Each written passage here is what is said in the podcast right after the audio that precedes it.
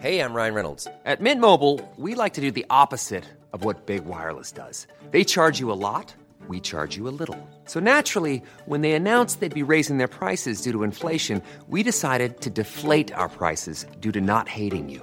That's right. We're cutting the price of Mint Unlimited from $30 a month to just $15 a month. Give it a try at mintmobile.com/switch. $45 up front for 3 months plus taxes and fees. Promo rate for new customers for limited time. Unlimited more than 40 gigabytes per month slows. Full terms at mintmobile.com. Even when we're on a budget, we still deserve nice things. Quince is a place to scoop up stunning high-end goods for 50 to 80% less than similar brands. They have buttery soft cashmere sweaters starting at $50, luxurious Italian leather bags, and so much more. Plus, Quince only works with factories that use safe, ethical, and responsible manufacturing. Get the high-end goods you'll love without the high price tag with Quince. Go to quince.com/style for free shipping and 365-day returns. Hey, it's Ryan Reynolds, and I'm here with Keith, co-star of my upcoming film, If, only in theaters May 17th. Do you want to tell people the big news? All right, I'll do it. Sign up now and you'll get unlimited for $15 a month and 6 months of Paramount Plus Essential Plan on us. MintMobile.com/switch. Upfront payment of $45 equivalent to $15 per month. Unlimited over 40 gigabytes per month. Face lower speeds. Videos at 480p. Active Mint customers by 5/31/24 get 6 months of Paramount Plus Essential Plan. Auto renews after 6 months. Offer ends May 31st, 2024. Separate Paramount Plus registration required. Terms and conditions apply if rated PG. بدون تردید جنبش اصلاح دینی مارتین لوتر در اوایل قرن 16 نقش پررنگی در رنسانس اروپا داشت. در اواخر قرون وسطا و در دورانی که با توجه به اختراع ماشین چاپ بشر بیش از گذشته به منابع و اطلاعات دسترسی پیدا کرده بود، مارتین لوتر تونست با کمک ماشین چاپ آثارش رو به سراسر اروپا ارسال کنه. تونست با اتکا به کتاب مقدس به مبارزه با حاکمیت مذهبی کلیسا بره. تونست چشم مردم رو به روی آگاهی باز کنه و بهشون نشون بده که چطور حاکمیت مذهبی کلیسا داره از احساسات پاک اونا سوء استفاده میکنه و به نام دین داره مردم رو سرکیسه میکنه. مارتین لوتر کشیشی بود که تونست یقه پاپ رو بگیره، اونو به مبارزه دعوت کنه و در این مبارزه همراهی مردم رو هم پشت سرش داشته باشه. بریم سراغ داستان زندگی کسی که کابوس حکومت مذهبی کلیسای کاتولیک بود. مردی که با شجاعت و جسارت انقلاب بزرگی در مسیحیت برپا کرد و دست روحانیون مذهبی رو از قدرت کوتاه کرد.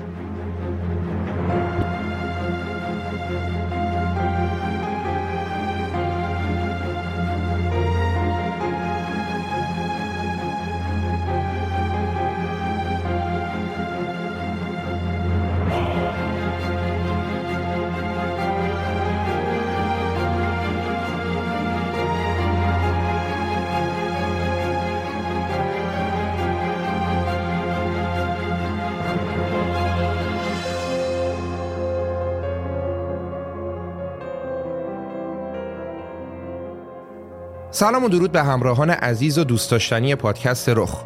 من امیر سودبخش هستم و در اینجا هر بار داستان زندگی کسانی که قسمتی از تاریخ ایران یا جهان رو رقم زدن رو براتون روایت میکنم.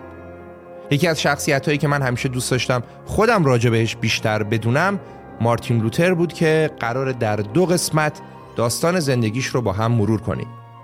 مارتین لوتر کشیشی که مسیحیت رو زیر و رو کرد و ناقوس پایان دوران قرون وسطا رو در اروپا به صدا درآورد.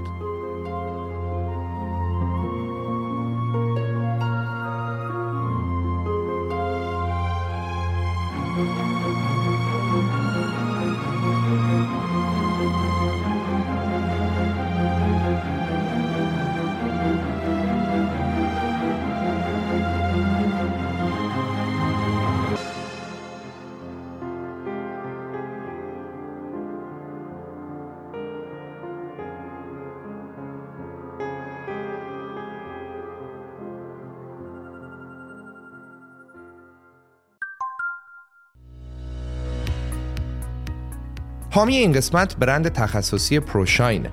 دغدغه کسایی که ماشین ظرفشویی دارن انتخاب یه شوینده مناسبه که هم کیفیت خوبی داشته باشه و هم آسیبی به ماشین ظرفشویی نرسونه.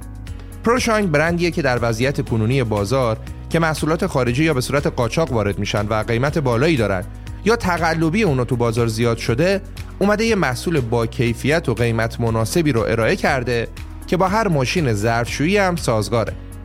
پرو شاین با تکیه بر تجربه و تکنولوژی روز و نوآوری، سبد کاملی از شوینده‌های تخصصی مثل قرص، ژل، پودر ماشین ظرفشویی و مکمل‌هایی مثل جلادهنده و نمک ماشین ظرفشویی رو به مصرف کننده‌هایی که دنبال یه برند حرفه‌ای هستن ارائه داده. اگه می‌خواید بابت شستشوی ظرف‌ها و سلامت ماشین ظرفشویی خیالتون راحت باشه، برند پرو شاین میتونه انتخاب خوبی باشه. حامی این قسمت برند تخصصی پرو شاین. برای شروع داستان باید بریم به حدود 550 سال قبل و اواخر دوران قرون وسطا در اروپا، زمان حکومت روحانیون مسیحی در اروپا و زمان حاکمیت مذهبی امپراتوری مقدس روم در بخش‌های بزرگی از اروپا. امپراتوری مقدس روم اصلا شبیه به امپراتوری‌های دیگه نبود. چیزی که از امپراتوری تو ذهن ما میاد اینه که شخص امپراتور حاکم تمام سرزمین‌های تحت سلطه خودشه و قدرت مطلق هم دست ایشونه. ولی امپراتوری مقدس روم اینطور نبود. قدرت امپراتور روم محدود بود و شاهزادگان و لردهای سرزمین‌های امپراتوری هر کدومشون داخل مرزهای قلمرو خودشون تا حد بسیار زیادی مستقل عمل می‌کردن، ولی در عین حال هم امپراتور رو به عنوان فرمانروای خودشون قبول داشتن. وسعت این امپراتوری بزرگ شامل کشورهای امروزی آلمان و چک و اتریش و هلند و بلژیک تا شمال ایتالیا و سوئیس و چند تا کشور دیگه در اروپا میشد. یعنی تقریباً همه مناطق اروپای مرکزی. نکته مهم اینه که فرانسه و بریتانیا کلاً جدا از این امپراتوری بودن و برای خودشون یه قدرت مستقل بودن. فرانسه و بریتانیا و امپراتوری روم در اروپا اینا رقیب هم بودن. اصلا سرزمین‌های عضو امپراتوری مقدس روم برای این دور هم جمع شده بودن تا بتونن جلوی رقبای قدرتمندی مثل فرانسه و بریتانیا و البته از اونا مهمتر امپراتوری عثمانی ایستادگی کنن. سال 1453 میلادی امپراتوری مسلمون عثمانی شهر قسطنطنیه یا همون استانبول امروزی رو از چنگ مسیحیات درآورد و این اتفاق یه سیلی محکم به روح و روان عالم مسیحیت محسوب میشد. قسطنطنیه از بیش از 1000 سال قبلش توسط کنستانتین امپراتور روم تأسیس شده بود و خود کنستانتین هم مسیحیت رو به روم آورده بود، ولی این شهر مهم و استراتژیک دیگه افتاده بود دست ترکان عثمانی مسلمون. ماجرای کامل فتح قسطنطنیه و داستان امپراتوری عثمانی رو میتونید تو اپیزود تاریخ عثمانی که قبلا کار کردیم گوش کنید. در اواخر قرن 15 و اوایل قرن 16 هم امپراتوری مقدس روم بر همه مناطق اروپای مرکزی سلطه داشت، اما فاقد یه دولت مرکزی متحد و قدرتمند بود. امپراتوری رهبر داشت، ولی قدرت و اقتدار لردهای بزرگ امپراتوری توانایی این رهبر برای کنترل امپراتوری رو به شدت محدود کرده بود. نکته جالب اینه که امپراتوری مقدس روم شامل تمام مناطق آلمانی زبان میشد. بیشتر امپراتورها و پادشاهان هم از خانواده‌های نجیب‌زاده‌های آلمانی بودند. جالب شد دیگه. امپراتوری مقدس روم، امپراتوری که تقریبا نبود، مقدس که اصلا نبود و رومی هم نبود، بیشتر آلمانی بود تا رومی. انقدر رومی نبود که اسم امپراتوری به امپراتوری مقدس روم ملت آلمان تغییر کرد. منتها کسی به اسم جدید این امپراتوری رو نمیشناخت و نمیشناسه. حالا در همین امپراتوری مقدس روم 2 نفر بیشتر از بقیه قدرت داشتن: شخص امپراتور و پاپ اعظم کلیسای کاتولیک روم. در قرون وسطا اوایل قرار بود پاپ به امور اخروی مردم برسه و امپراتور به امور دنیوی مردم برسه و اینجوری 2 تا قدرت با هم دیگه کنار بیان. ولی با گذشت زمان کلیسای کاتولیک دید که بهتره به امور دنیوی مردم هم یه سری بزنه، مثل اینکه پول و ثروت تو امور دنیویه. پادشاهان و امپراتورای وقت هم اول مقاومت کردن، ولی بعد دیدن که نه، زورشون به مردم میرسه ولی به پاپ و کلیسا نمیرسه. برای همین هم اونا پذیرفتن و قدرت رو با پاپ تقسیم کردن. پاپ خودشون نماینده خداوند بر روی زمین و واسطه به حق بین حضرت مسیح و مردم میدونست. پس حرفش هم حرف مسیح و خدا بود و کسی اما اگر نمیتونه سوش بیاره. و در جایی که کسی نتونه نظارت کنه و اما اگر بیاره، خیلی زود فساد رخنه میکنه و کلیسا هم از این قاعده مستثنا نبود. در اواخر قرون وسطا پاپ و نظام کلیسایی رومی مملو از فساد بودن. پاپ بیشتر مشغول زندگی درباری خودش بود تا اینکه رهبری کلیسا رو بر عهده بگیره. ولی با این وجود اکثر مردم مؤمن واقعی و سفت و سخت بودن و اتفاقاً کلیسا از همین اعتقادات مردم داشت سوء استفاده می‌کرد.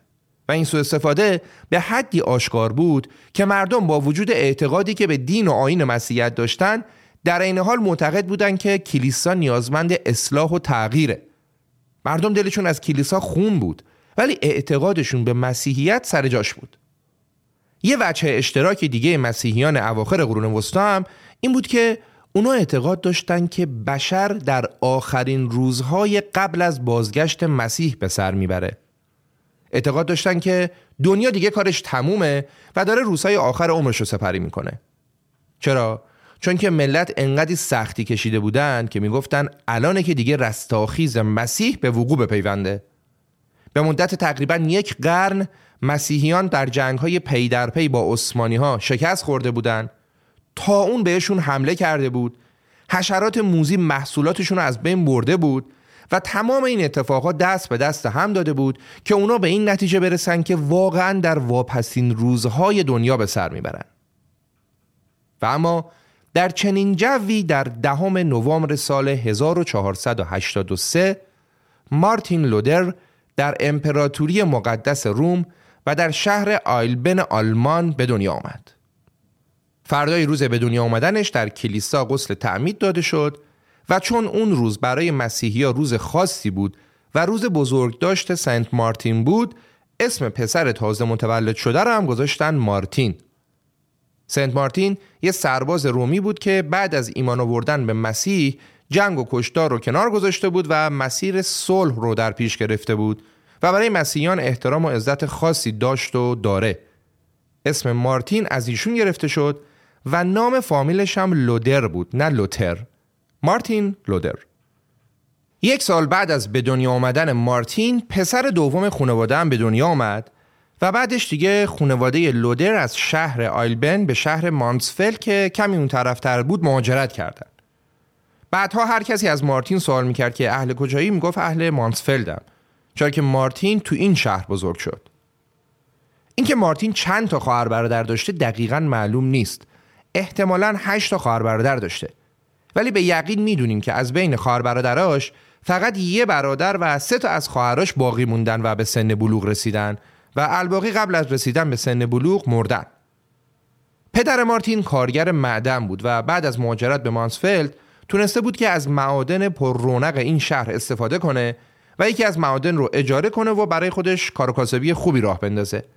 در کل وضع زندگی خانواده لودر بعد از مهاجرت به مانسفلد خیلی بهتر شد و چند سال بعد هم پدر خانواده یکی از 4 نماینده شهروند در شورای محلی هم شد. در خانواده لودر وضعیت مالی نسبتاً خوب پدر خانواده این امکان رو بهش داد تا مارتین 7 ساله رو بتونه بفرسته مدرسه. مارتین هم از این فرصت به خوبی استفاده کرد، درسشو خوند و 4 سال آخر قبل از دانشگاه رو هم توی مدرسه‌ای در شهر آیزناخ گذروند.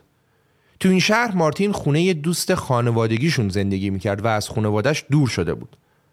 بلافاصله بعد از تموم شدن دوران مدرسه، مارتین با حمایت پدرش رفت دانشگاه و از دوران دانشگاه بود که نام خانوادگی مارتین لودر با اضافه شدن حرف H تبدیل شد به مارتین لوتر. تلفظ لوتر در دانشگاه و برای دانشگاهیان بهتر و دلنشین‌تر بود.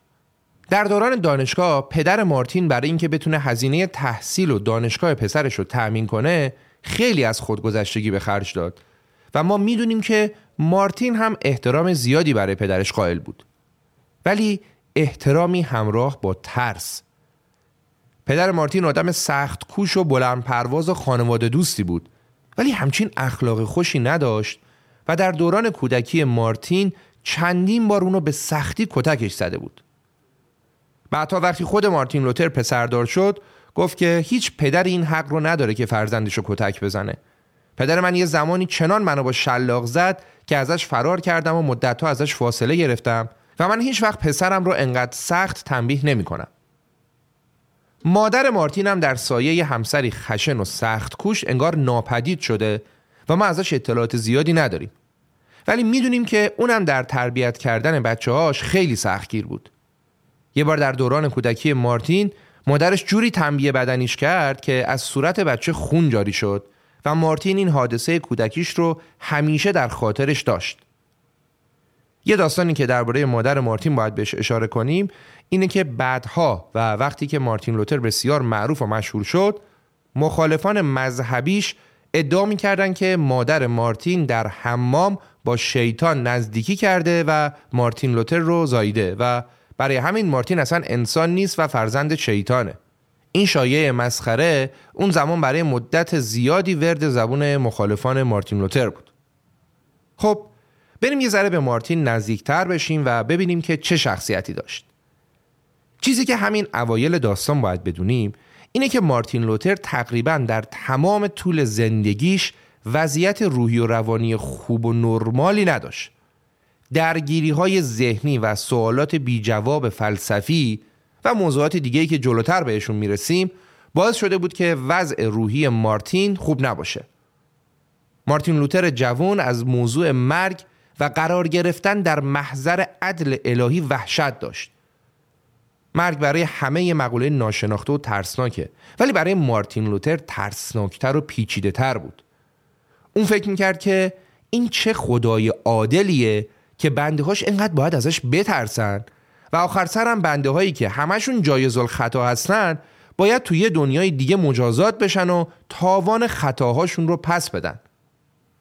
مارتین خیلی وقتا احساس میکرد که داره میمیره و میدونست که اگه بمیره به خاطر گناهانش و به سزای همین افکار شیطانی که به مغزش هجوم میاره مستقیم میره به جهنم. اون مدام با خودش سر این موضوعات کلنجار میرفت و این موضوعات روح و روانش رو آزار میداد. خب مارتین رفت دانشگاه و 3 سال از زندگی خودش رو وقف فلسفه و منطق و ریاضیات و حتی موسیقی کرد و در سال 1502 در اواخر 19 سالگی لیسانسش رو گرفت و 3 سال بعد زمانی که فقط 22 سالش بود به عنوان شاگرد دوم کلاس موفق شد فوق لیسانسش هم در رشته علوم انسانی بگیره.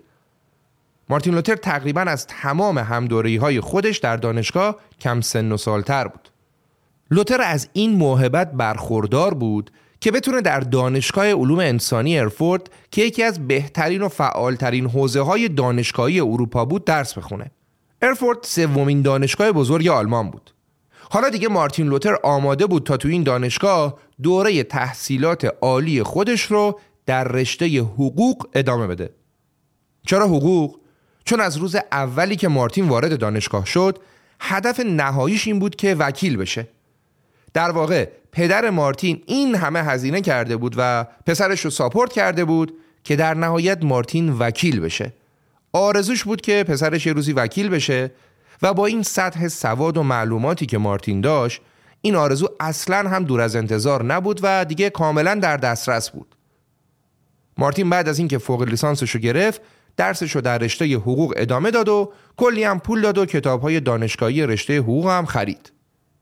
همه چیز طبق برنامه و منظم داشت پیش میرفت تا اینکه یه اتفاق همه چی رو دگرگون کرد. اتفاقی که نه تنها مسیر زندگی مارتین لوتر رو تغییر داد، بلکه مسیر تاریخ مسیحیت و مسیر تاریخ اروپا رو هم تغییر داد.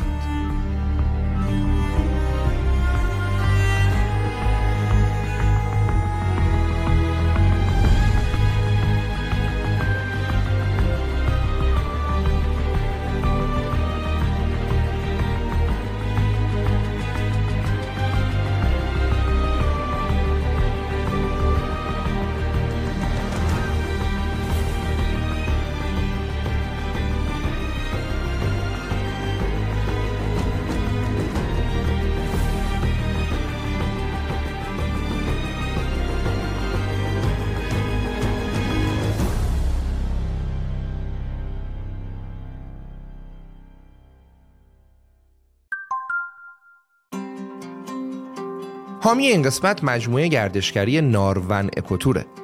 مجموعه گردشگری نارون رو یه زوج طبیعتگرد و عاشق سفرهای خاص به همراه یه تیم دنیا دیده اداره میکنن. تورهای نارون مناسب آدم‌هاییه که اهل سفرهای ماجراجویانه و کمی هیجان انگیز به مقاصد خاص هستن، ولی در عین حال دوست دارن در محیطی امن و البته با برنامه‌ریزی دقیق سفر کنن. شما هم اگه دوست دارید گوشه‌هایی از طبیعت و فرهنگ دنیا رو از نزدیک ببینید یا دلتون لک زده برای یه سفر به یاد موندنی و ثبت تجربیات جدید، لذت کشف تازه‌ها رو با تورهای نارون اکوتور تجربه کنید. قبلا هم من به همراه گروهی از همراهان پادکست رخ با دوستای نارونیمون و البته همراهی تور لیدر حرفه‌ای این تیم یه سفر خاطره انگیز رو به نپال تجربه کردیم. سفر بعدی گروهی همراهان رخ با مجموعه گردشگری نارون هم در عید امسال به کشور تانزانیا در آفریقاست که دوستان داخل و خارج از ایران میتونن تو این سفر همراهمون باشن. اطلاعات سفر رو میتونید در توضیحات اپیزود بخونید.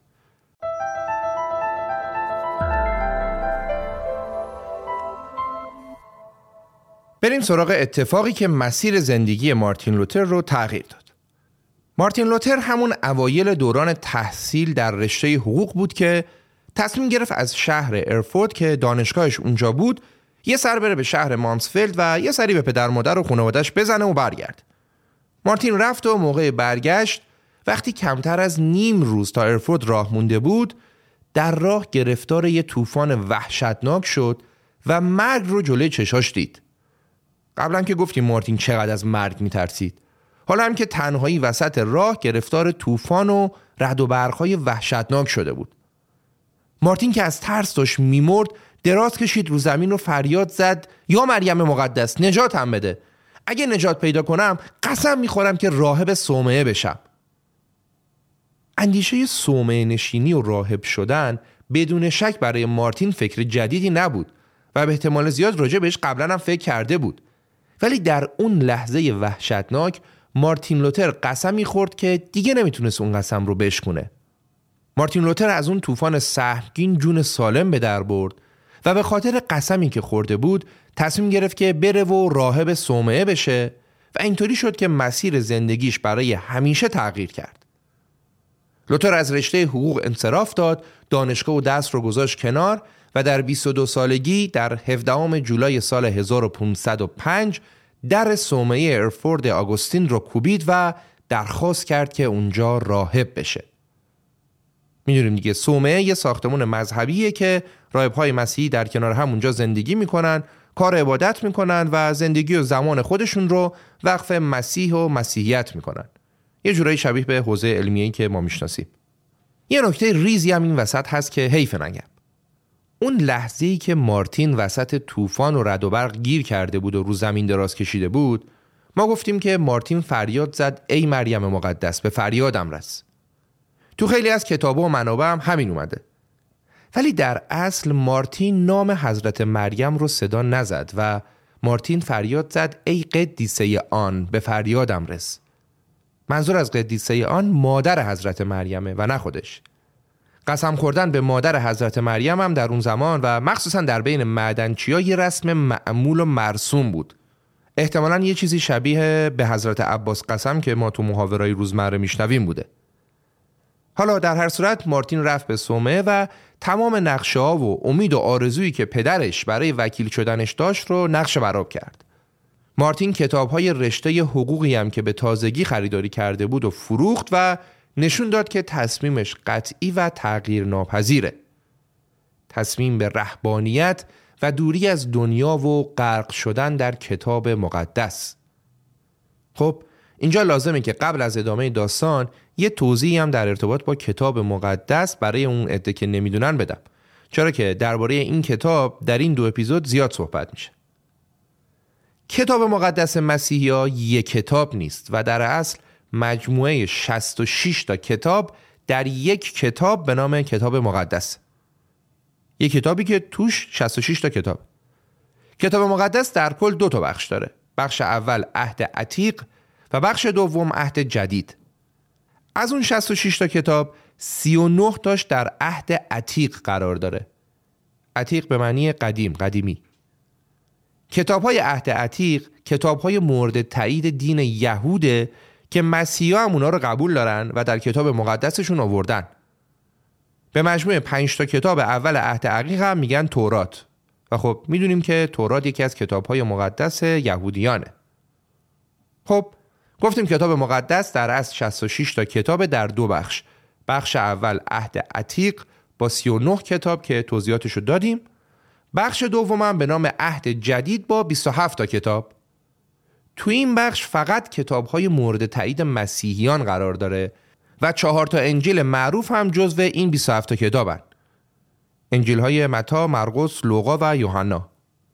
پس کتاب‌های مقدس مربوط به قبل از ظهور مسیح میشن کتاب‌های عهد عتیق و قدیمی و کتاب‌های مربوط به بعد از ظهور مسیح میشن کتاب‌های عهد جدید که مسیحیان تمام کتاب‌های عهد عتیق و جدید رو در قالب یک کتاب به نام کتاب مقدس قبول دارن. منتها طبیعیه که مسیحا بیشتر کتاب‌های عهد جدید و انجیل‌هایی که در این قسمت وجود داره رو میخونن. کتاب‌هایی که به مسیح مربوط میشه رو میخونن. خب این از یه توضیح کلی درباره کتاب مقدس. حالا برگردیم به داستان. دیدیم که مارتین لوتر ترک دنیا کرد و رفت که راهب بشه. بریم ببینیم که داستان زندگی لوتر در صومعه چطور پیش رفت. مانتوس راتسبرگر شرح حال نویس معتمد زندگی نامه مارتین لوتر در خصوص ماه‌های اول زندگی لوتر در صومعه نوشته که لوتر به عنوان یه مبتدی مجبور بود جارو بکشه، نظافت کنه، کار فیزیکی کنه و در مجموع اون وقت کافی برای مطالعه نداشت. ولی وقتی که پدر روحانی صومعه متوجه علاقه زیاد لوتر به کتاب و تحقیق و مطالعه شد، به لوتر مسئولیت‌های دیگه‌ای هم داد. وظیفه‌ای که لوتر بر عهده داشت حفظ متن کتاب مقدس قسمت عهد جدید بود که باید صفحه به صفحه انجام می‌شد. لوتر هم با اشتیاق کارش رو شروع کرد و بابت این لطفی که بهش شده بود، لوتر خودش رو مدیون پدر روحانی صومعه یعنی آقای دکتر اشتاپیتس می‌دونست. ما با ایشون با آقای دکتر اشتاپیتس در طول اپیزود کار داریم. کسی که تا آخر عمرش نقش پدر معنوی مارتین لوتر رو بر عهده داشت. در طول دورانی که لوتر در صومعه زندگی میکرد، در همون صومعه هم مثل قبل اون دچار حملات روحی روانی میشد. لوتر با صدای بلند با شیطان جر و بحث میکرد و به شدت درگیر موضوعات مذهبی و فلسفی بود و به قول خودش اگه تو اون دوران پدر اشتاپیتس نبود، اون در جهنم غرق میشد. یه جای دیگه لوتر در مورد پدر اشتاپیتس گفته که از طریق اشتاپیتس حضرت مسیح بارها دست منو گرفت و به هم قدرت داد و به طور حیرت انگیزی منو توانا ساخت. لوتر نزدیک به 2 سال در صومعه موند و مشغول تحقیق و مطالعه در کتاب مقدس شد تا اینکه در بهار سال 1507 لوتر 24 ساله حکم انتصاب خودش به عنوان کشیش رو دریافت کرد و بعدش از طرف پدر اشتاپیتس مأموریت پیدا کرد که بره به شهر ویتنبرگ و در دانشگاه این شهر هم درس بده و همین که درس بخونه.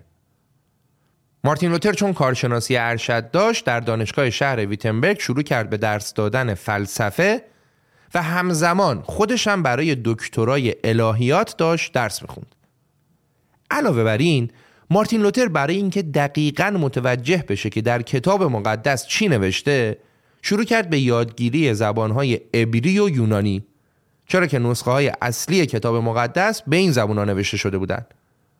اون زمان کتاب مقدس فقط به زبان لاتین ترجمه شده بود و مارتین لوتری که زبان مادریش آلمانی بود یا باید ترجمه لاتین رو میخوند که خب ترجمه هم سلیقه‌ای بود یا اینکه میرفت زبان عبری و یونانی رو یاد میگرفت که مارتین راه حل سخت دوم رو انتخاب کرد تا به نتایج دقیق تری برسه. تو همون دورانی که مارتین لوتر داشت در دانشگاه درس میداد، یه نظر انتقادی به آموزه‌های کلیسای کاتولیک هم داشت و چون اون زمان پاپ اعظم برای تأمین بودجه بازسازی کلیسای بزرگ روم شروع کرده بود به فروش برگه‌های بخشایش گناهان، لوتر این کار کلیسا و این کار پاپ رو مغایر با اصول مذهبی میدونست و بهش نقد داشت. منتها همچنان مثل اکثر کشیشای دیگه لوتر دم و دستگاه کلیسا را قبول داشت و برای پاپ هم ارزش و احترام خاصی قائل بود. برای پاپ و برای کلیسای روم ارزش قائل بود تا اینکه مارتین لوتر یه سفر رفت به روم. سفر لوتر به روم یه مأموریت کاری بود. ولی خب کیه که دوست نداشته باشه روم رو ببینه؟ مقر پاپ با اون کلیساهای معروف و بزرگ. خیلی از مسیحا آرزو داشتن بتونن اونجا رو زیارت کنن و لوتر 27 ساله هم از این قاعده مستثنا نبود.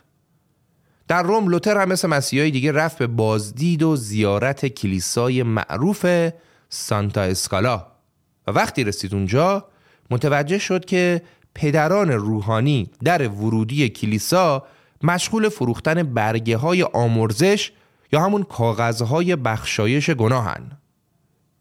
داستان این بود که شما میرفتی جلوی در کلیسای سانتا اسکالا و اونجا پول میدادی و اسم یکی از رفتگانت که میخواستی گناهانش پاک بشه و به بهشت بره رو میدادی به پدرای روحانی.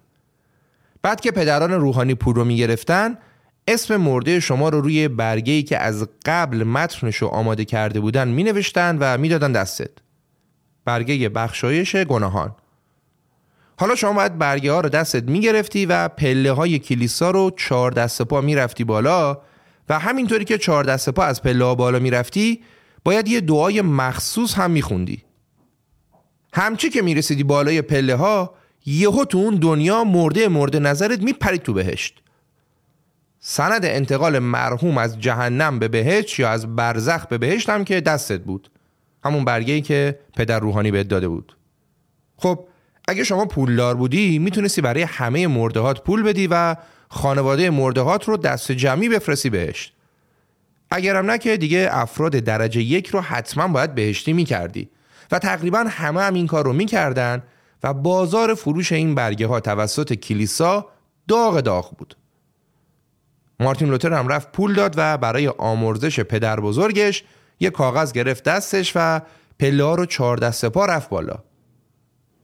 ولی مارتین لوتر یه فرقی با بقیه داشت. فرقش هم این بود که اون همینطور که پله ها رو داشت میرفت بالا به این کار مسخره‌ای که داشت میکرد یکم فکر کرد و وقتی که رسید بالای پله ها برای جهالت خودش و مردمی که همراهش بودن تأسف خورد و اونجا بود که لوتر مطمئن شد که کلیسا داره مردم رو فریب میده. پاپ داره از احساسات مردم سوء استفاده میکنه و روحانیون به نام دین دارن مردم رو میچاپن. تا قبل از سفر به روم این شهر برای لوتر شهر مقدس و شهر شهدای باوفای مسیحیت بود.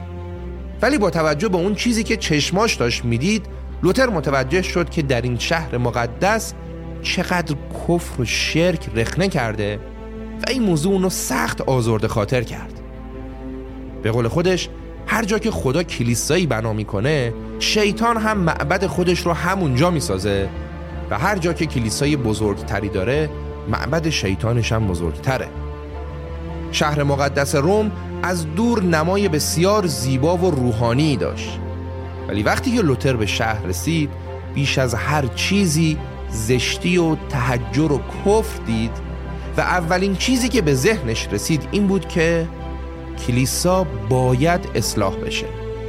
کلیسایی که خودش منشأ تمام شرارت ها بود.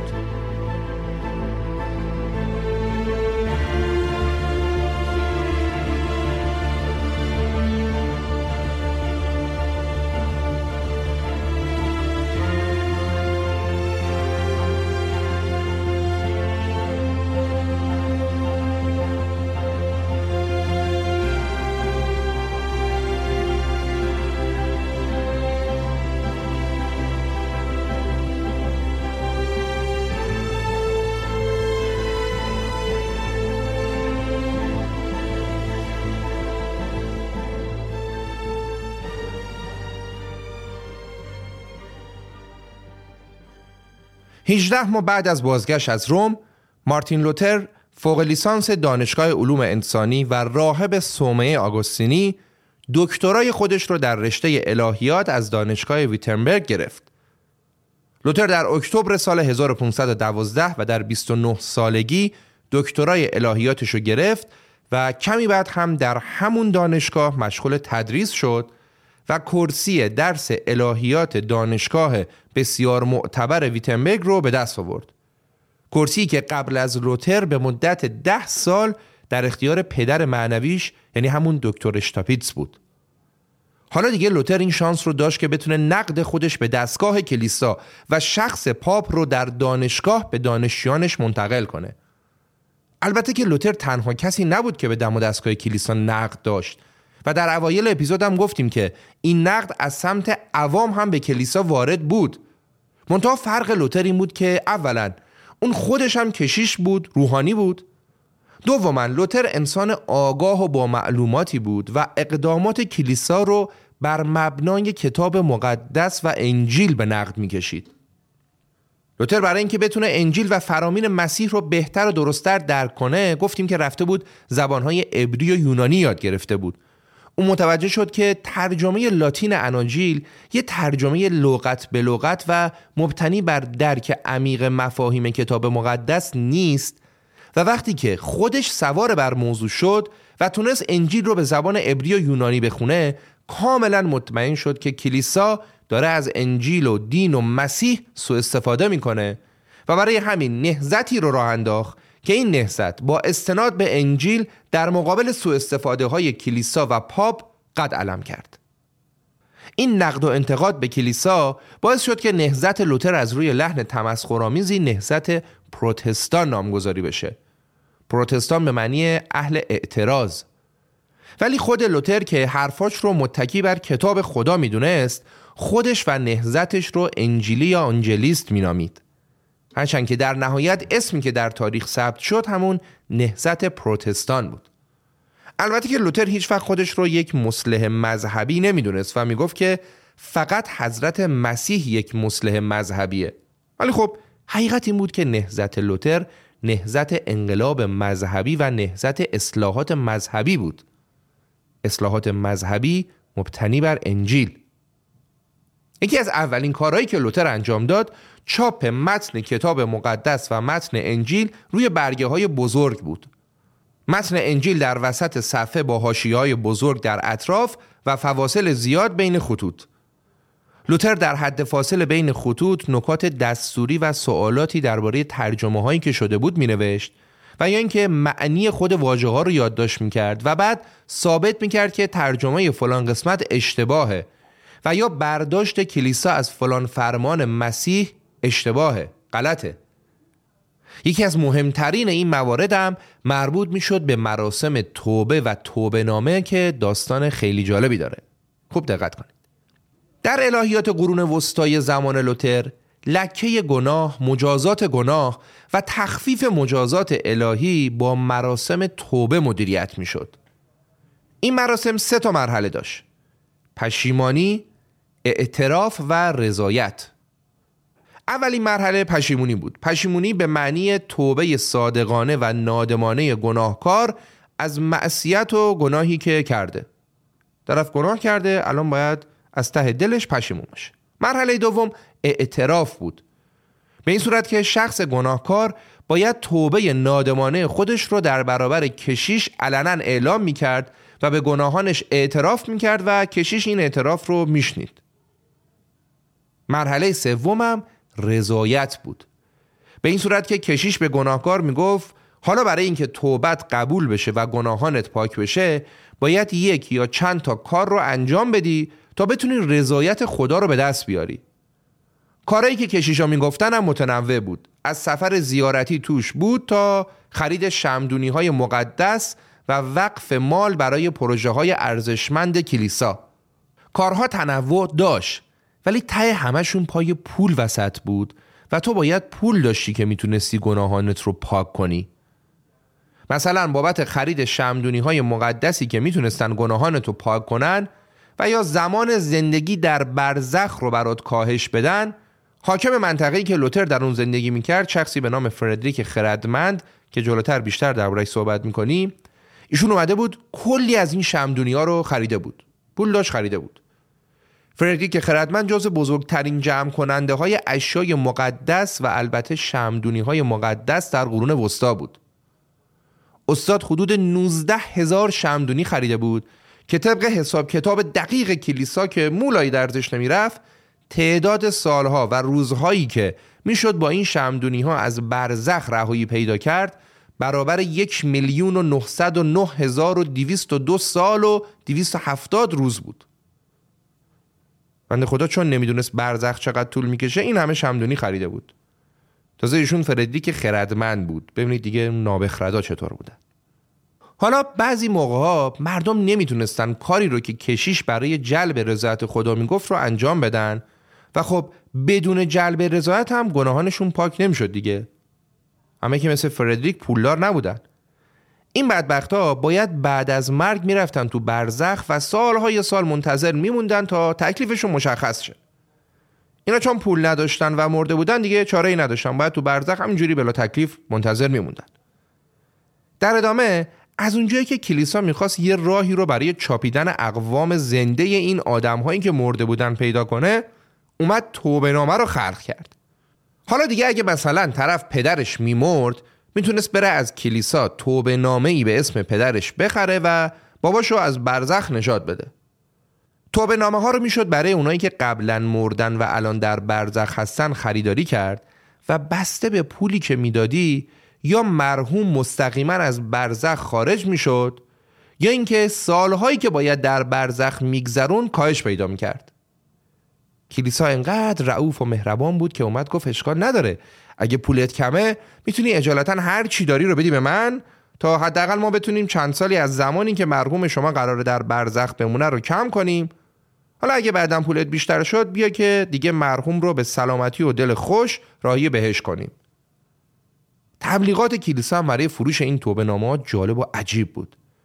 کشیشه میومد به مردم میگفت که آهای اونایی که بچه‌تون مرده، اونایی که پدر مادرتون از دنیا رفته، آیا شما صدای زجه پدر و مادرتون و بچه‌تون رو در برزخ نمیشنوید؟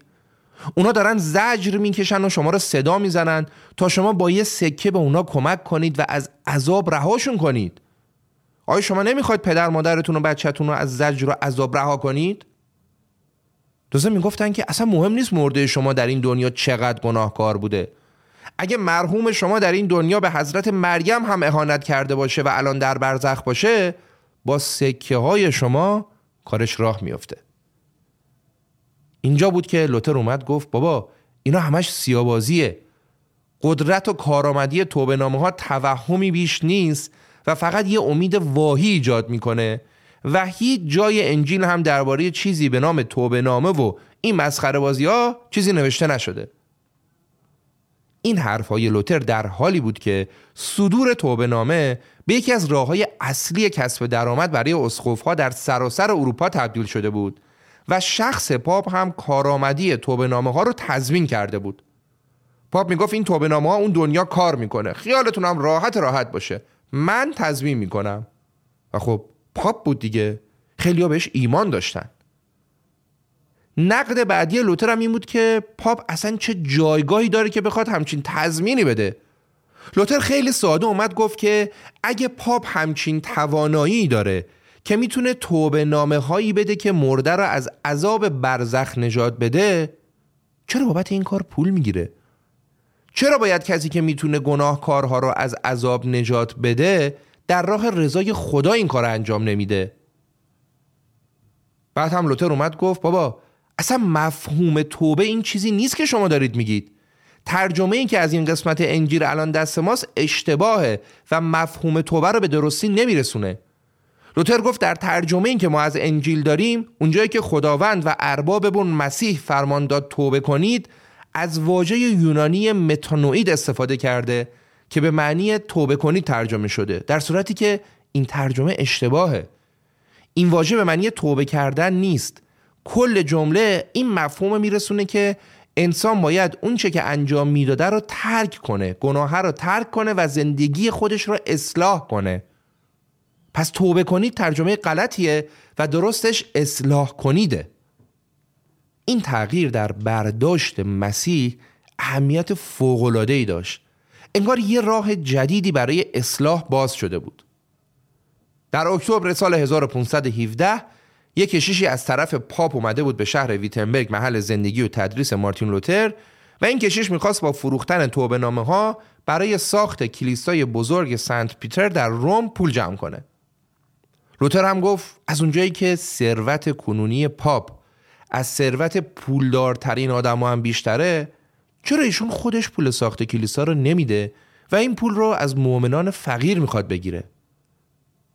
لوتر تمام نقدهایی که بابت سوء استفاده های مذهبی کلیسا به خصوص در موضوع فروش توبه‌نامه ها داشت رو جمع کرد و این انتقادات رو با دلایل محکم مذهبی در اعلامیه بسیار معروف 95 ماده‌ایش منتشر کرد و اعتراضنامه خودش رو که در قالب 95 ماده عنوان کرده بود رو روی درب کلیسای ویتنبرگ با چکش میخکوب کرد تا همه بتونن بخوننش. بعدها تاریخ نگاران ضربات پرتنین چکش لوتر رو به سان زنگ ناقوسی دونستند که مرگ قرون وسطا رو اعلام کرد. برای اینکه بهتر متوجه مضمون این اعلامیه بشیم، من بخش‌هایی از چند تا آیتم این 95 ماده رو براتون میخونم. لوتر نوشته بود: روحانیونی که شفاعت رو وضع میکنن و بخشایش میفروشن و اظهار میکنن که شفاعتی که توسط پاپ فروخته میشه بار همه گناهان اشخاص رو سبک میکنه و گناهان رو آمرزیده میکنه، سخت در اشتباهن و اون دسته از مردمانی که دلشون رو به این وعده های دروغین خوش کردن در گمراهی و ضلالت به سر میبرن. اون کافرهایی که میگن میتونن انسان رو از برزخ نجات بدن و یا بخشایش گناهان رو بخرن، اینا خودشون جاشون تو دوزخه. قوانین شرعی و فقه کلیسایی توبه رو فقط در زنده ها جایز میشماره و به هیچ عنوان قادر نیست برای مردگان حکم صادر کنه. مسیحیان باید متوجه این موضوع باشن که اون کسی که یه آدم محتاج و فقیری رو میبینه و بی اعتنا از کنارش رد میشه و در همون حال پول میده آمرزشنامه و توبه نامه از پاپ میخره تا توبهش قبول بشه، این شخص مورد خشم خدا قرار میگیره. مسیحا باید یاد بگیرن کسی که درآمد ناچیزی داره باید این درآمد رو جهت تأمین مایحتاج خانواده‌اش خرج کنه، نه اینکه بره باهاش توبه نامه بخره. اصلا به جای اینکه پاپ هر روزه صدها بار عفو خودش رو به اشخاص مؤمن بفروشه، چرا نمیاد یه باره همه رو مشمول عفو و رحمت خدا قرار بده؟ پاپ نه میخواد و نه میتونه که همه گناه ها رو با توبه نامه ببخشه. این خطایی فاحش و خطرناکه که کسی فکر کنه میتونه گناهان خودش رو با پول پاک کنه، چرا که خداوند بدون اجر و مزد و فقط از سر رحمت بی‌منت گناهانش رو میبخشه و چیزی هم در قبالش نمیخواد جز زندگی سالم و صحیح مؤمنانه. در پایان هم لوتر گفت که درباره چیزایی که گفتم هیچ تردیدی ندارم و شما هم هیچ شکی نداشته باشید، چون که به این چیزایی که گفتم آشکارا در متون کتاب مقدس اشاره شده. خب در اعلامیه 95 گانه لوتر در مجموع 3 تا گزاره اصلی وجود داشت که برای جنبش اصلاح دینی در پایان قرون وسطا بسیار پراهمیت بود. اولین مورد این بود که خداوند همه بندگان خودش رو برابر آفریده، پس کشیش ها یا روحانیون نمیتونن مدعی بشن که به خدا نزدیکترن یا نماینده خدا هستن. دومین مورد اینه که ایمان دینی حاصل پیوند روحانی و مستقیم بین خدا و قلب انسانه و امری وجدانی و آزاده، یعنی اگه از روی جهل یا با فشار باشه هیچ ارزشی نداره. و مورد آخر این که پیوند انسان با خدا به طور مستقیم و از راه درک کلام الهی صورت میگیره که در کتاب مقدس نقل شده و در دسترس همگان هم هست. این رابطه به میانجی یا واسطه هم نیاز نداره. پس روحانیون حق ندارن خودشون رو واسطه ی ارتباط بشر با خدا کنن و این موضوع رو امتیازی برای خودشون بدونن. این چند تا موضوع ساده جهانبینی قرون وسطا رو که یک سره بر دین استوار بود رو از ریشه تکون داد. هم ایمان دینی رو از گزند مقامات دنیوی محفوظ نگه داشت و همین که راه رو برای پیشرفت جامعه بشر بر پایه علم و خرد هموار کرد.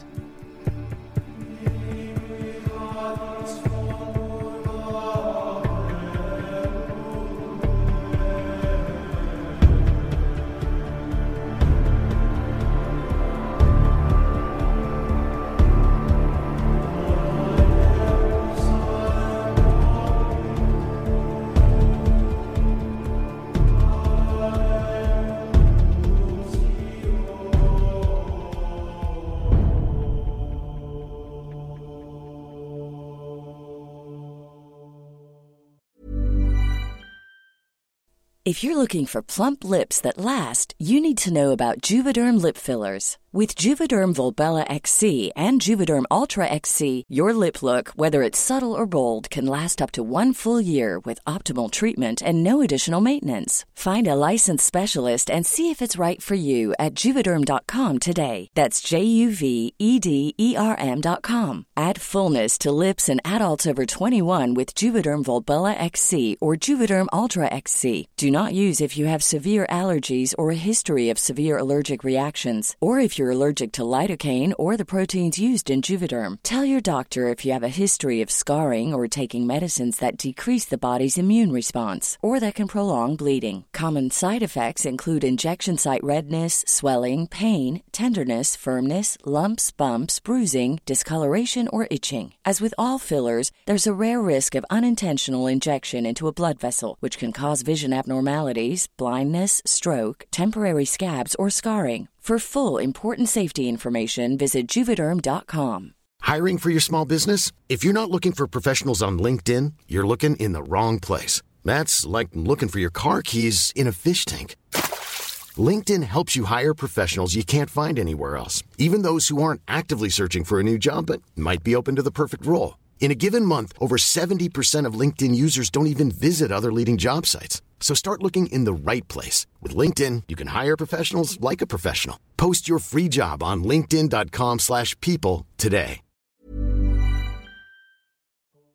اعلامیه 95 ماده‌ای مارتین لوتر در عرض 2 هفته در کل آلمان و در عرض 2 ماه در کل اروپا ترجمه و منتشر شد و مثل بمب صدا کرد. دلیل اصلی این که صحبت‌های لوتر و این اعلامیه 95 ماده‌ای به سرعت در آلمان و اروپا پخش شد چیزی نبود جز اختراع ماشین چاپ. اصلا بدون اغراق یکی از اصلی ترین دلایل ظهور رنسانس در اروپا و پایان دوران قرون وسطا رو میشه اختراع ماشین چاپ دونست. ماشین چاپ تازه اختراع شده بود و در دسترس دانشگاه‌ها و کلیساها قرار گرفته بود و باعث شده بود که اطلاعات و آگاهی به راحتی تکثیر و منتشر بشه و در دسترس عموم قرار بگیره. لوتر هم از همون روزهای اول تدریسش از ماشین چاپ استفاده می‌کرد و علاوه بر این که رساله‌های مختلف خودش درباره موضوعات مختلف رو تکثیر می‌کرد و در اختیار دانشجویان و اساتید در سایر شهرها قرار میداد، علاوه بر این لوتر اومده بود یه شکل جدیدی از کتاب مقدس رو هم زیر نظر خودش برای دانشجوهاش چاپ کرده بود. شکل جدید که قبلا هم بهش اشاره کردیم به این صورت بود که متن کتاب مقدس در وسط صفحه با فواصل زیاد بین خطوط و حاشیه‌های بزرگ چاپ شده بود و لوتر در طول تدریسش فضاهای خالی رو پر می‌کرد و تو این فضاها تعاریف واژگان و ترجمه‌های صحیح و نکات دستوری مهم رو یادداشت می‌کرد و دانشجوهاش هم همراهیش می‌کردن و اینطوری امکان تحقیق و پژوهش در کتاب مقدس هموارتر شده بود.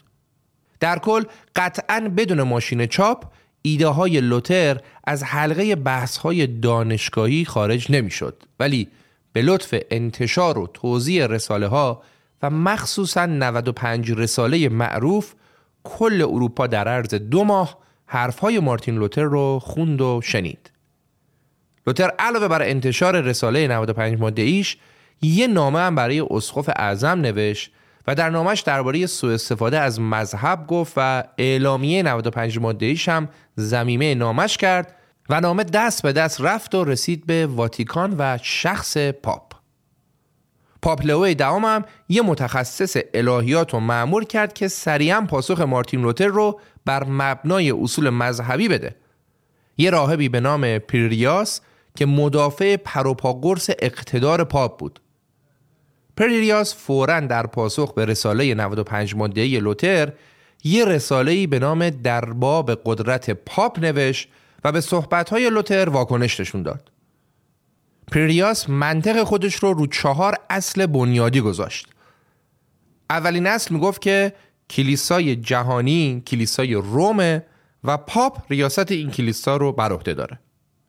اصل دوم میگفت پاپ نمیتونه در فهم دچار خطا بشه و کارش درسته. اصل سوم میگفت هر کسی با اصول اول یا دوم مخالفت کنه مرتده. و سرانجام پیریاس در اصل 4 و در مواجهه مستقیم با لوتر گفت که کسی که درباره توبه نامه ها بگه که کلیسای روم نمیتونه اونا رو صادر کنه، اونم مرتده. همینقدر قانع کننده. قشنگ اومد دور پاپ و کلیسا یه خط قرمز کشید و گفت که اگه کسی وارد این خط قرمز باشه و بخواد حرف اضافی بزنه، اون شخص مرتده. بر مبنای همین استدلال در 7 اوت 1518 کلیسای روم تصمیم خودش رو گرفت و گفت که لوتر قدرت توبه نامه ها را انکار کرده و بنابراین باید در دادگاه محاکمه بشه. همون دادگاه های تفتیش عقاید معروف. کلیسا به لوتر 60 روز فرصت داد که بتونه خودش رو تحویل کلیسای روم بده.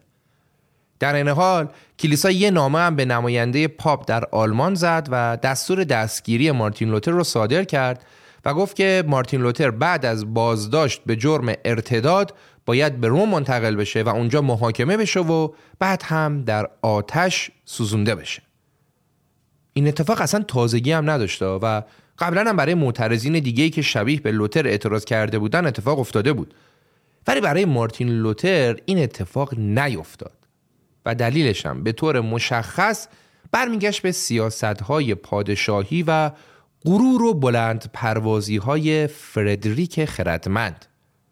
راجع به فردریک خردمند قبلا صحبت کردیم، همون که شمع‌دونیا و اشیاء عتیقه مذهبی جمع کرد. ایشون حاکم بخشی از امپراتوری مقدس روم در آلمان بود، حاکم و پادشاه ایالت ساکسونی که دانشگاه و شهر ویتنبرگ محل زندگی و تدریس مارتین لوتر هم تو همین ایالت بود. جدای از این فردریک خردمند یکی از 7 صاحب رأی در انتخاب امپراتور مقدس روم هم بود. اون زمان سیستم به این صورت بود که برای انتخاب امپراتور جدید 7 حق رأی داشتن. 3 از انتخاب کننده ها کشیش بودن و 4 هم حاکم یا لرد ایالت های مختلف بودن که یکی از این 4 همین آقای فردریک خردمند بود که تصمیم گرفته بود از مارتین لوتر حمایت کنه. این حمایت 2 دلیل اصلی داشت. اولیش ظهور ملیگرایی آلمانی بود. در اواخر قرون وسطا احساس خیلی از آلمانی ها این بود که سالهاست پاپ داره ازشون سوء استفاده میکنه و پول آلمانی ها رو ازشون میگیره و میبره در کلیسای روم اونجا خرج میکنه، اونجا کلیسا میسازه، تعمیر میکنه. خب چرا این پول نباید خرج ایالت خودمون بشه؟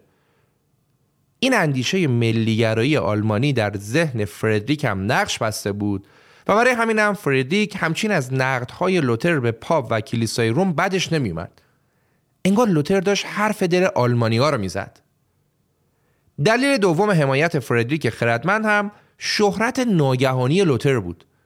شهرت لوتر باعث شده بود که دانشگاه ویتنبرگ در کل اروپا سر زبونا بیفته. این دانشگاه رو خود فردریک تأسیس کرده بود و خیلی هم بهش تعلق خاطر داشت و تأسیس این دانشگاه رو بزرگترین افتخار زندگیش میدونست. حالا هم که یه ستاره درخشان به نام مارتین لوتر داشت در بین اعضای هیئت علمی دانشگاه میدرخشید. بعد از انتشار اعلامیه 95 ماده‌ای، اساتید و دانشجوهای زیادی از سراسر اروپا برای دیدن مارتین لوتر و شنیدن صحبت‌هاش به سمت دانشگاه ویتنبرگ سرازیر شدند و فردریک به هیچ وجه نمیخواست این توجه رو از دست بده. جمعی جهات فردریک تصمیم گرفت که همچین زیرپوستی و با سیاست از مارتین لوتر حمایت کنه. وقتی لوتر نامه‌ای رو دریافت کرد که ازش خواسته شده بود خودش رو به مقامات رسمی کلیسا در روم معرفی کنه و یه جورایی خودش رو تحویل بده و محاکمه بشه، لوتر اومد از فردریک درخواست کرد که اول بذارن حرفش در خاک آلمان توسط نماینده پاپ شنیده بشه، بعد اگه اوضاع خوب پیش نرفت بره به دستگاه روم اونجا محاکمه بشه. فردریک هم این درخواست رو به روم منتقل کرد و هر جوری بود تونست نظر مساعد روم رو برای این کار جلب کنه.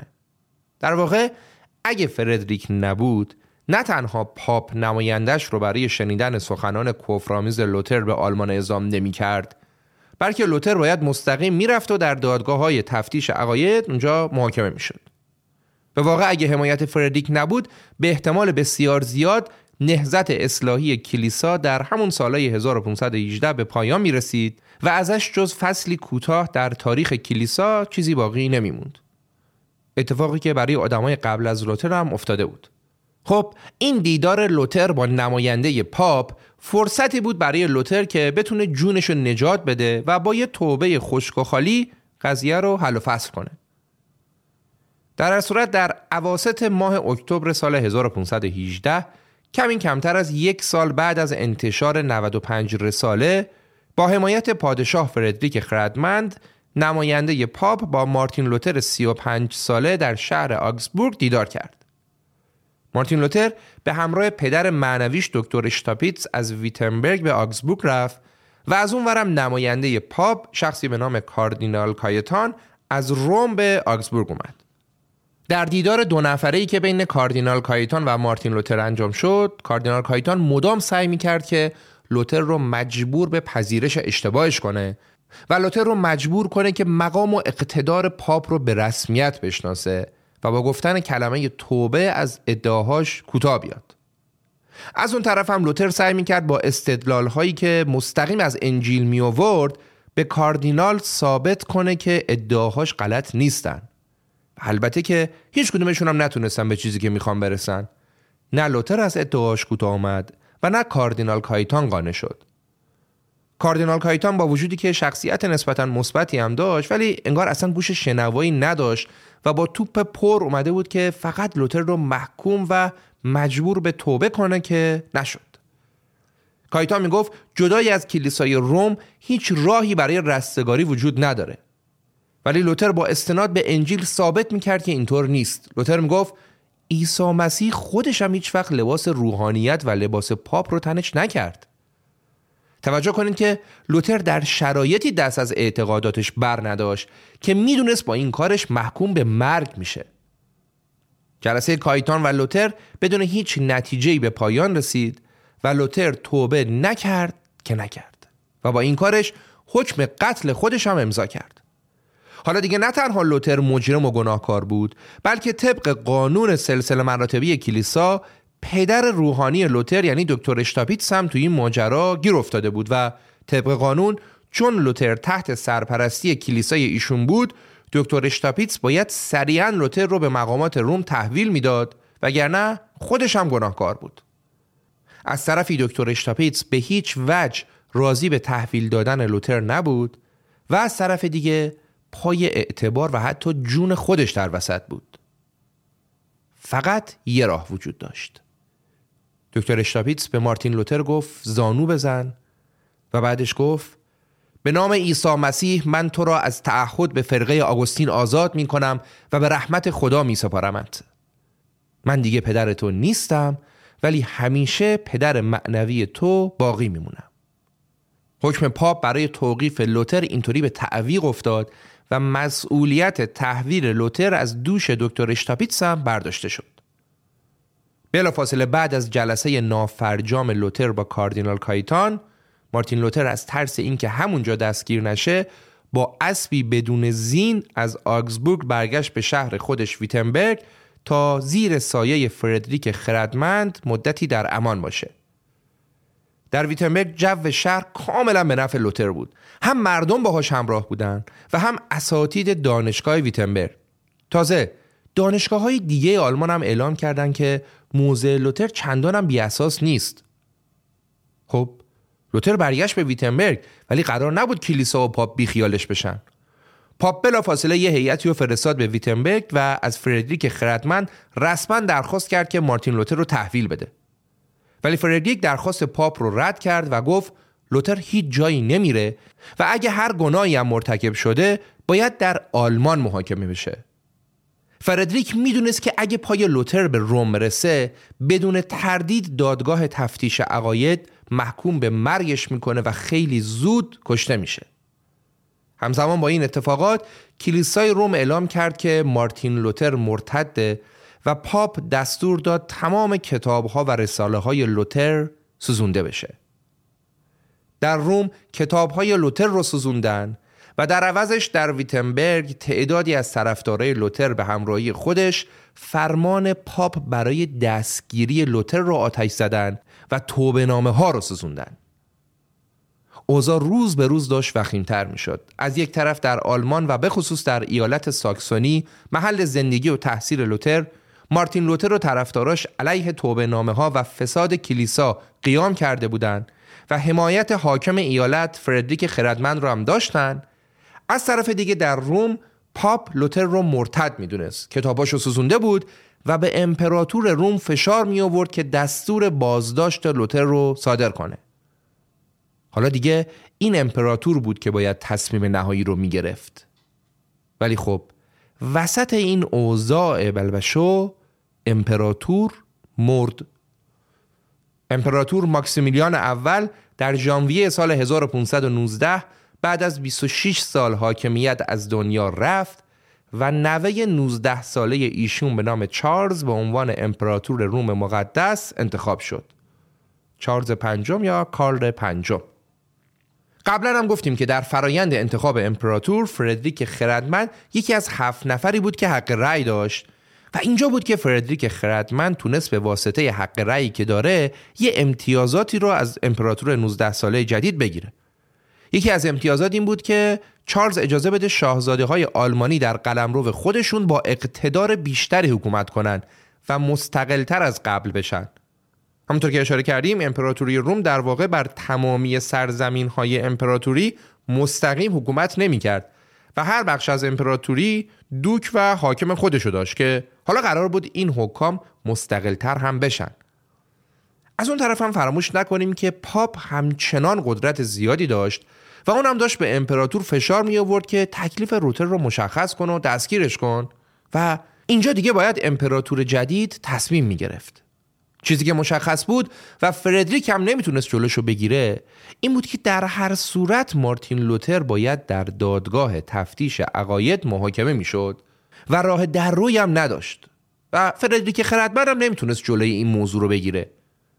برای همین فردریک اومد تمرکزش رو روی این موضوع گذاشت که اوکی لوتر اگه قرار محاکمه بشه و اگه قرار دادگاه تفتیش عقایدی براش تشکیل بشه این دادگاه باید در آلمان باشه.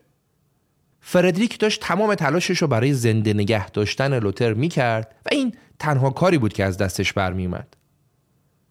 فردریک خودش شخصاً رفت از امپراتور درخواست کرد که اجازه این کار داده بشه و با اصرار زیاد فردریک و علیرغم مخالفت پاپ امپراتور موافقت کرد که دادگاه تفتیش عقاید لوتر در آلمان و در شهر ورمز برگزار بشه. پاپ هم دیگه کوتاه اومد چون میدونست در صورت خروجی دادگاه چیزی جز حکم مرگ مارتین لوتر نیست. خردمندی و زیرکی دیگه‌ای که فردریک کرد این بود که از امپراتور قول گرفت جان لوتر تا زمان برگزاری دادگاه در امان باشه. فردریک میدونست که در سفری که لوتر از ویتنبرگ به سمت ورمز داره به احتمال زیاد ممکنه آدم‌های پاپ قصد جون لوتر رو بکنن و تو راه بکشنش. جاسوسای پاپ همه جا بودن و پاپ برای سر لوتر جایزه گذاشته بود اصلا. و البته فاصله ویتنبرگ تا شهر ورمز هم زیاد بود. برای همین فردریک خردمند از امپراتور خواست که امنیت لوتر رو تأمین کنه و امپراتور هم قول داد که گارد ویژه خودش رو برای انتقال لوتر اعزام کنه و همین اتفاق هم افتاد. در نهایت قرار شد دادگاه مارتین لوتر با حضور شخص امپراتور، نماینده پاپ، فردریک خردمند و تعداد زیادی از اهالی صاحب نظر و بزرگان الهیات در شهر ورمز برگزار بشه. دادگاهی که در اون یا باید مارتین لوتر از موضعش کوتاه میومد و توبه میکرد و یا اینکه جونش رو از دست میداد و این بار راه فراری هم در کار نبود.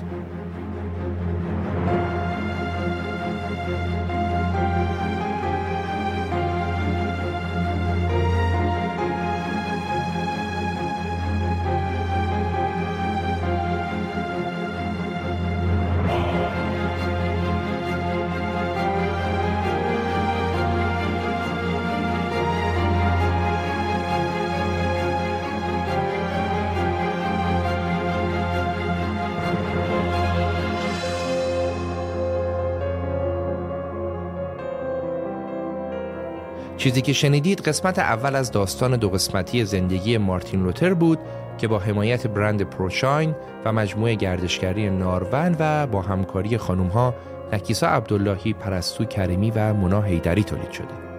امیدوارم که خروجی کار رو دوست داشته باشید. ممنون که به رخ گوش میدید و سپاس فراوان که ما رو همراهی میکنید. امیر سودبخش، بهمن 1402.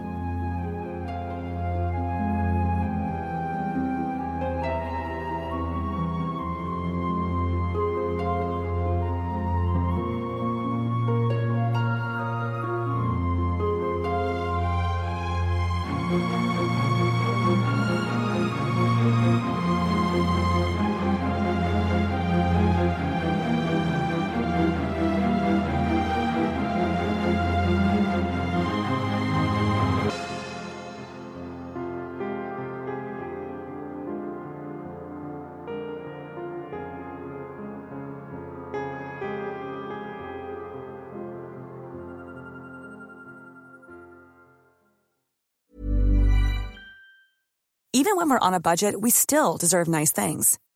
Quince is a place to scoop up stunning high-end goods for 50 to 80% less than similar brands. They have buttery soft cashmere sweaters starting at $50, luxurious Italian leather bags, and so much more. Plus, Quince only works with factories that use safe, ethical, and responsible manufacturing. Get the high-end goods you'll love without the high price tag with Quince. Go to quince.com/style for free shipping and 365-day returns.